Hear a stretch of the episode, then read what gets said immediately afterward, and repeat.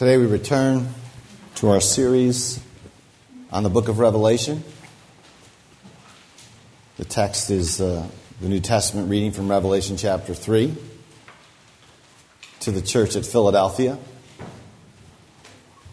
The church at Philadelphia is the sixth of the seven churches addressed in Revelation. It's one of only two churches which receives only commendation, only praise no rebuke from the risen Christ.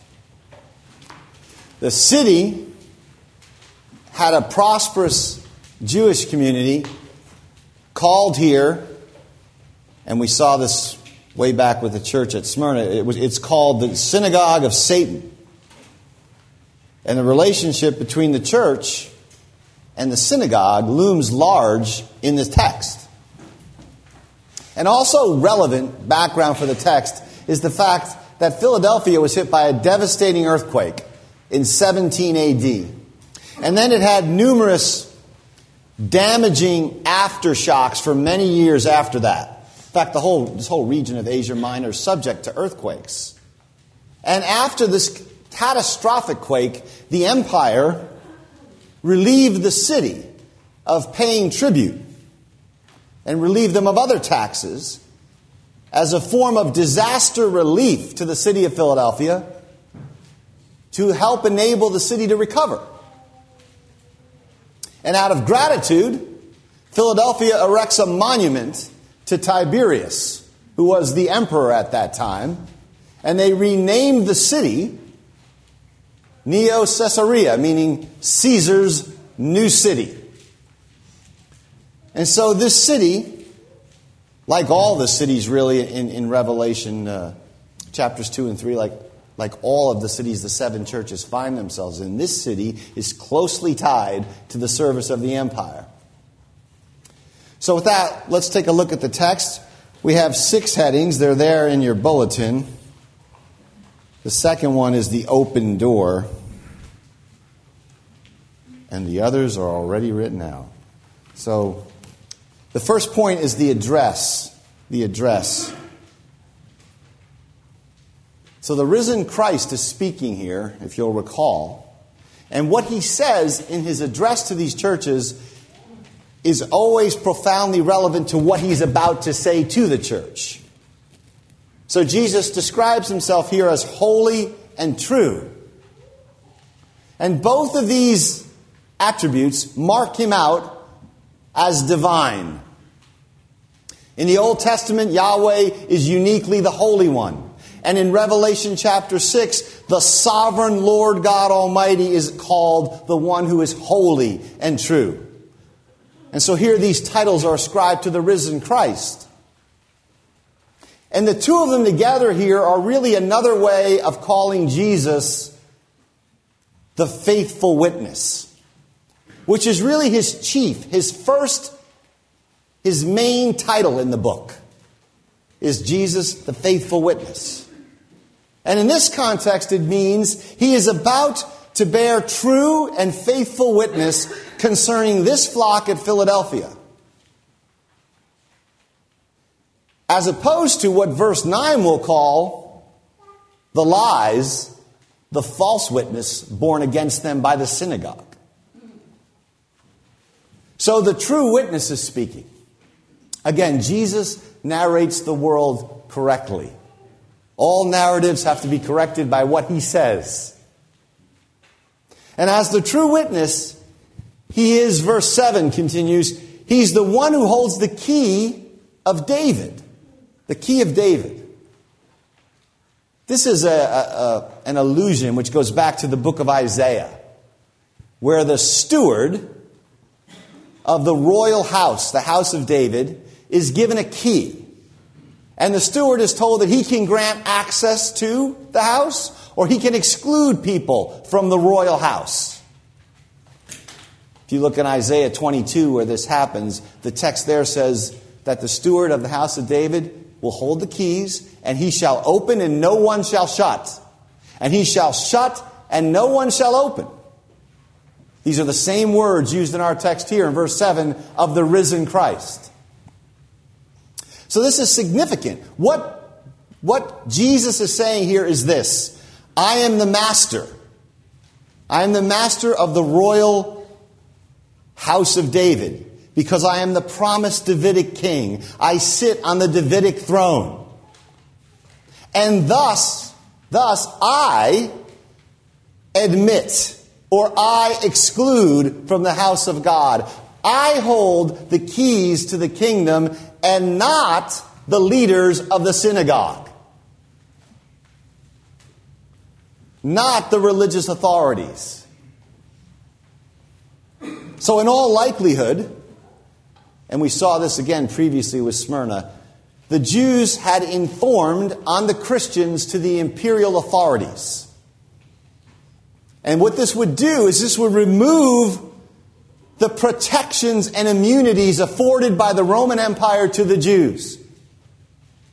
The Jews had negotiated essentially a set of arrangements with the empire which, prohi- which protected them, at least technically, from committing idolatry by worshiping the emperor. So the Jews, among other things, would, would offer a sacrifice in the temple on behalf of the emperor. And they promised to pray for the emperor. And they didn't have to bow down and offer incense to the emperor. And so they had negotiated this arrangement as a kind of uh, exception, if you will, to all the other religious practices in the empire. Now, if you're a Roman official or you're a Roman authority and it's 90 something AD, you don't know the difference between Jews and Christians. You just think that this, this is an intramural debate between Jews. Right? There's not two world religions at this time, Christians and Jews. There's just this sect which is spreading throughout the empire. And what has happened apparently is the Jewish authorities have gone to the Roman authorities and said they are not Jews. They do not get these protections. They have to bow and worship the emperor. That's what's the background here. And so there's a kind of slanderous informing on the Christians. And by this time, we know that the synagogues had, had started to excommunicate Jewish Christians. And the synagogues had declared that all Christians are excluded from the people of God. So the point here, and it's a point of great moment and comfort for these suffering Christians, is this Jesus is saying, I determine who enters and who doesn't. And no excommunications, no public cursing, no declarations from the synagogue about your state, no informants to the Roman authorities mean anything. I open the kingdom to you and no one shuts it. No one shuts it. So the second point in verse 8 is, is this open door. The Lord encourages the church. He says, I know your deeds. Now, that kind, of, that kind of statement from the risen Christ can sometimes be disturbing, but here it's meant to be comforting. See, I have set before you an open door that no one can shut. I've opened the door of the kingdom you're entering the kingdom, but the open door here has a sort of another nuance, right? It carries the idea of an opportunity. This is the way we often use the word. The Lord opened the door. An opportunity for service or an opportunity for witness. And the Lord commends this flock for its faithful witness at the end of verse 8. You have little strength, he says. Amen to that. You have little strength meaning your social status and your importance in the world is almost non existent. You don't have much influence, especially compared to a large and well organized synagogue community. You're not a rich, happening church like Sardis. Sardis is a very wealthy church. You're a weak little flock. But remember, this is a word of praise. The Lord is not scolding at all here. He's comforting. He says, And yet you've kept my word. You've kept my word. You've not denied my name. It's important. Those are words we want to hear from the Lord. They, it doesn't mean they're not sinners, it doesn't mean they've kept it perfectly. But you're sitting here this morning, aren't you? That means you've kept God's word and you have not denied his name. And that's what Christ says to, the, to, this, to this church. I know your deeds. You've kept my word. No one's kept it perfectly except Jesus. That's not the point here. You've maintained the covenant. You have not denied my name. You're guarding the gospel. You've entered the open door. You're trying to walk in the, in, in, the, in the way, and you're inviting others to enter. So he commends them. Third, let's look a little closer at this uh, synagogue of Satan. Um, the main point is that, which I just sketched, that the Jews have become accusers of the Christians. Satan means accuser. At the synagogue of the accuser. And so they have been accusing the Christians to the Roman authorities. So they, they say, verse 9 says, they say that they are Jews and they are not. So one of the things Jesus is doing here is saying, I'll determine who's a Jew and who's not a Jew. You, you can't let the culture determine this for you. You can't let your mother determine it. You can't, you can't let the broader society narrate these things. Jesus is the narrator of the world's story. So he says, when it comes to Jewishness, it's not a matter of ethnicity, it's a matter of faith in the Messiah. True circumcision is circumcision of the heart. Now, interesting, right? The Jewish Jesus is risen saying, I know they say they're Jews. They're not. And, and not only does he say that they're wrong when they say they're Jews, the text says they lie. Only Jesus, the holy and true one, determines who is a Jew and who is not. This is part of what he's saying to this church on the ground. He's saying, sure, sure, they're going to the Roman authorities. They're saying you're not a Jew. Well, guess what? I say they're not Jews. So now who are you going to listen to? And in, in the second half of verse 9, the Lord says that he's going to he's going to make them, or at least some of them, come and bow down at the feet of the church. Learn that I have loved you. There'll be some acknowledgement that the, this, these, this little flock at Philadelphia is beloved of God. You know, this is an ironic outcome. But you have all these Old Testament passages, especially in Isaiah, which speak of the Gentiles coming and bowing before Israel in the latter days. And Christ here has reversed the expected roles. So here you have a largely Gentile Christian church the new Israel of God together with faithful Israel, faithful Jews, that's going to be acknowledged by the unbelieving synagogue of Satan. So the risen Christ is, is essentially providing an ironic twist to the story. Now, this could be, and it might entail even a prediction of the conversion of these Jews. This is how, after all, Paul expected Gentile churches to work. They were to provoke, in a good way, in a holy way, the Jews to jealousy, to stimulate them to come to the Messiah. So that's the synagogue. The next is the hour of trial. Verse 10 Since you've kept my command to endure patiently. They followed the pattern. We see this throughout the book of Revelation. Why do we endure patiently? Because Jesus endured patiently.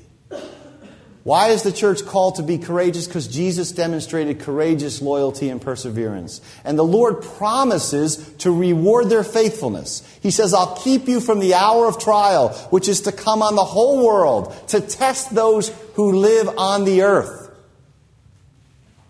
It's a very broad statement. It's very hard to pin down what judgment is in view.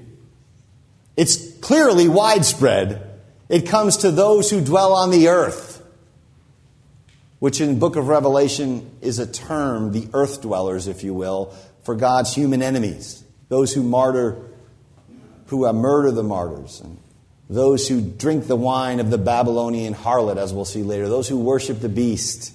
They're called earth dwellers, those who dwell on the earth. And so it's probably best to see this as the coming judgments which were unfolded in the rest of the book, leading up to and including the end. And the Lord says to the church, I'm going to keep you from these trials. And this does not mean they're going to be raptured or they're going to escape them. That's an impossible reading of the book of Revelation. In some of these churches, Christians are already being martyred. The, the whole purpose of the, the seven letters to the churches in the book of Revelation is to steel the churches against the coming um, tidal wave of persecution. So, this is the language of perseverance through something. The idea is God keeps us, as he, as, he will keep, as He kept them, from spiritual harm. He keeps us from apostasy, from falling. We have not denied His name. We have kept the faith. But He doesn't keep us from pain or from suffering. The whole book testifies that the faithful saints, while protected, sealed from the wrath of God, can be subject to and killed by the beast and the serpent. You have some pictures later. Look, there's these saints in heaven. They're like, they appear as an army of martyrs in chapter 7. And there it's said of them that these have come out of or through the great tribulation. They certainly didn't escape it because they died as martyrs. And so to be kept here, when the Lord says, I will keep you from this hour of trial, it means the same thing that it meant when Jesus prayed during his days on earth and said to the Father, I don't ask you to take them out of the world, but to keep them from the evil one. So, this is an important text on this front as well, I think, because it tells us exactly what we are promised and what we are not promised in our trials. We are promised that in the book of Revelation, that even if we suffer and die, no one or nothing can snatch us from Jesus' almighty hand. That's the promise of this book. There's no promise that you won't suffer or die. In fact, there are assurances to the churches repeatedly that they will. But the promise is this no one, no thing can separate you from the love of God and Christ. No disease, no disappointment, no failure, no nothing. Nothing can separate you from the love of God in Jesus Christ. That's the promise. That's how God keeps and preserves his people by having us nurture ourselves, nourish ourselves on that promise. So, Fifth is holding fast. Verse 11 I'm coming soon. Hold on to what you have. This picture of the, of the fact that faith sometimes gets a little bare knuckled. You're digging in with your fingernails. You're trying to hold on. Jesus says, I'm coming soon. Hold on to what you have so no one will take your crown. Of course, soon does not have to mean chronologically soon. Hopefully, we know that by now. The final coming of the kingdom is always soon because it has already broken into time in Jesus Christ. The end is already at hand. And so, in the meantime, the church, as people living under the promise of this extensive coming trial and the coming of the Lord, the church is to hold fast to what they have. There's, there's no escaping that there's something um, anguished, if you will, or intense, something difficult about the Christian life. You have something, you are going to have to fight to keep it. Right? It's, you're not going to naturally keep it by waking up in the morning and going through your life and then going through the next day and going through the next day. You're going to have to fight for it. The culture will want to take it from you. People will want to take it from you. Your family will want to take it from you. There are principalities and powers. And so this, this, this word for hold on has to do with gripping to the thing, with, with clinging to it, you know, for dear life. You have to hold fast. And this church is doing that well so far. There's a sense here that, the, that you want to apply to your spiritual life, that old uh, civil rights ballad, right? Hold on, hold on, keep your eyes on the prize, hold on. The text says they are not to let anyone seize their crown. So there's an awakeness we need, a vigilance. You have a crown. You have a treasure that's been entrusted to you. Are you guarding it? Are you holding to it? Nourishing it? Nurturing it? You have a crown. You have a crown. Don't let anyone seize it. They're already crowned, right? We, we saw back in chapter 1 Christians are already kings. They must not throw away their destiny.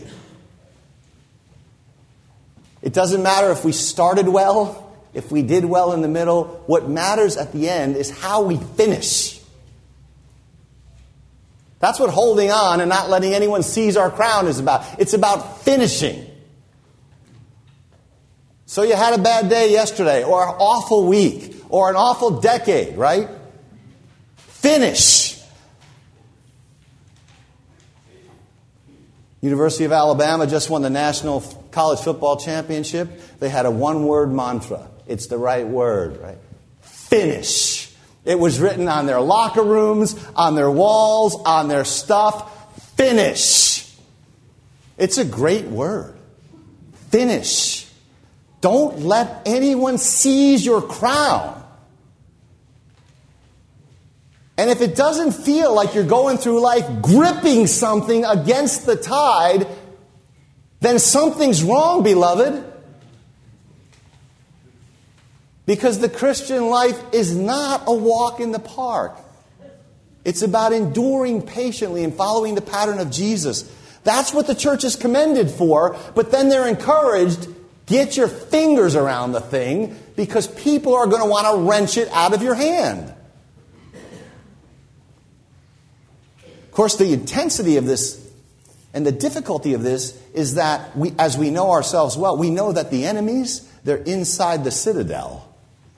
They're underneath our own skin. They're barnacled up underneath the hull of who we are. And that makes the battle much more intense. I remember years ago, a friend of mine, we were both young Christians, and he was he had read some text like this, and he said to me, Kevin, I don't know about all this Satan stuff and all this evil one and all these powers. He goes, I seem to be just perfectly fine by myself to destroy my life. Like, I've got enough enemies without having external enemies. Hold on. Finish.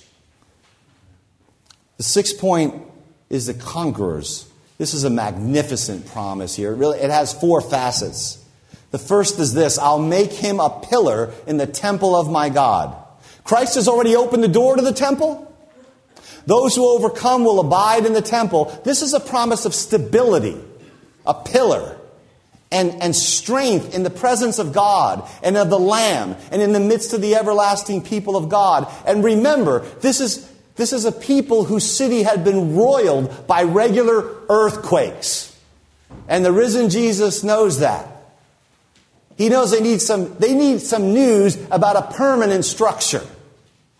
News of everlasting security. They themselves, he says, you who hold on, who finish, will be like pillars in Solomon's temple. If you remember, Solomon's temple had these huge pillars and they had names inscribed on them. And those names reflected the stability and the strength that the Lord God Almighty provides. I mean, we need stability. We're easily tossed. And we need strength because, like the church here, we have little, we are weak. I know that you are weak. I know that you lack strength. And this is a promise of permanence. Notice the next phrase they will never again leave it. The earthly temple indeed all their earthly securities, might be destroyed. There's only one protected place. It's the heavenly temple. It's protected and permanent. You can move your money to Belize, you can do all sorts of stuff, but Providence has a way of finding it. And there's three other facets of this great promise to the overcomers, the, the second and third and fourth facets of this, but they really consist of one promise of writing three names on the overcomers. You'll see that there in the text. They're the name of my God, the name of my, the city of my God, which is further described as the New Jerusalem, which comes down out of heaven, and my own name. So there are three names here the name of God, the name of Christ, and the name of the city of God. Those are the names which are destined to be written on those who hold on, who don't let anyone seize their crown. Those three names. So, what do they mean? Well, in chapter 7, the army of martyrs, the servants of God, are sealed on their foreheads.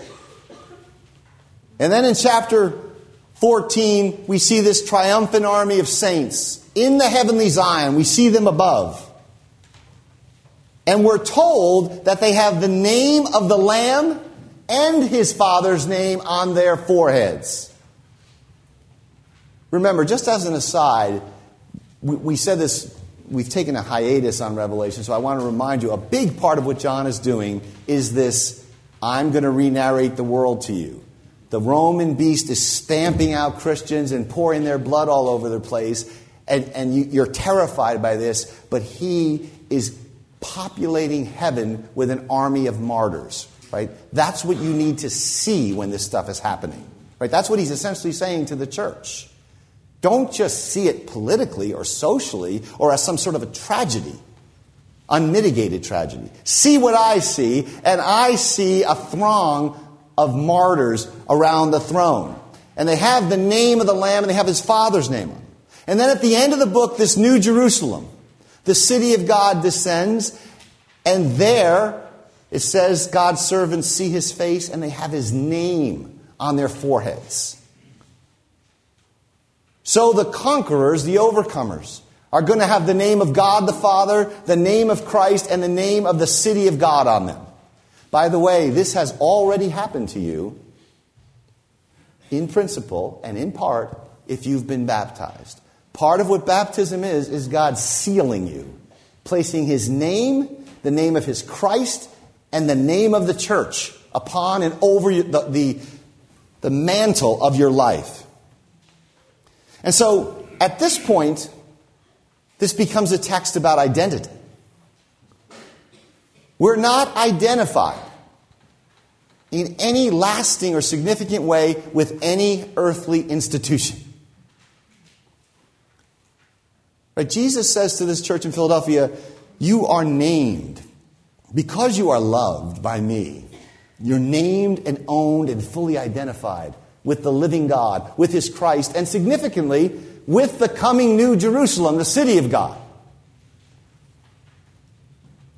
Isn't it interesting? There are three names God, Christ, and the city of God. And the reason the city of God is there is because that's the place where God and the Lamb dwell. It's the place of God's abiding presence. The city of God is the temple. And you're going to be a pillar in that temple if you overcome. You know what this means? It means to be permanently identified with God and with Christ. To know them now and in glory is also to be permanently identified with the temple, the sanctuary, the New Jerusalem, the church of the living God. There's no love of God and the Lamb apart from communion with his people. But how can we, John says, say we love God if we don't love our brothers who we see? There's three names. American Christians are good with the first two names me and God, me and Jesus. It's the third name they don't like. They don't want the name of the city of God on them. And so this is a text then about identity. It's a text about security. Right? These things are important in our culture today, in fact. Especially in the face of cultural hostility. Where's your identity? What would someone who followed us around for a week, where would they think our deepest identity lies? That's always an important question, I think, to ask ourselves. Is it family? Is it America? Is it your set of political convictions? What name is inscribed on the personal city of your life? This is not that hard to find out. Right? A person could find it out if they spent a day with you. I mean, it's one thing to say, yes, our deepest identity is as Christian. No, no one would not check the. Everyone would get 100 if we had a test. is your deepest identity and security in Jesus Christ? Choose yes or no. What, the question is worth 100 points. Right? Everybody passes that. Right? That, but that's not the point here. The point is identity and security surface in 10,000 ways. The Christians in Philadelphia, they lack security. They were disowned by the synagogue in their own city. And, their, and their, their property and their houses were frequently destroyed by earthquakes. They needed a temple or a structure, a place of permanence. And the one who holds the keys who opens and no one shuts. He says that communion with him in the midst of his city, in the midst of his people. Now, but especially in the age to come, he says that is your security. You know what's beautiful about this? It takes all the identity narratives, which um, are riven and uh, royal against one another in our national life, and says we can trans- transcend these all. Right? In Jesus Christ, every tribe, every tongue, every race, every sort of human being can find unity and, I, and their deepest form of identity by having this name and the name of this God and the name of this Catholic and international city imprinted on their lives. It doesn't mean people lose their distinctiveness. In fact, it means they find the full richness of their diversity in this unity. All other ground here is sinking sand.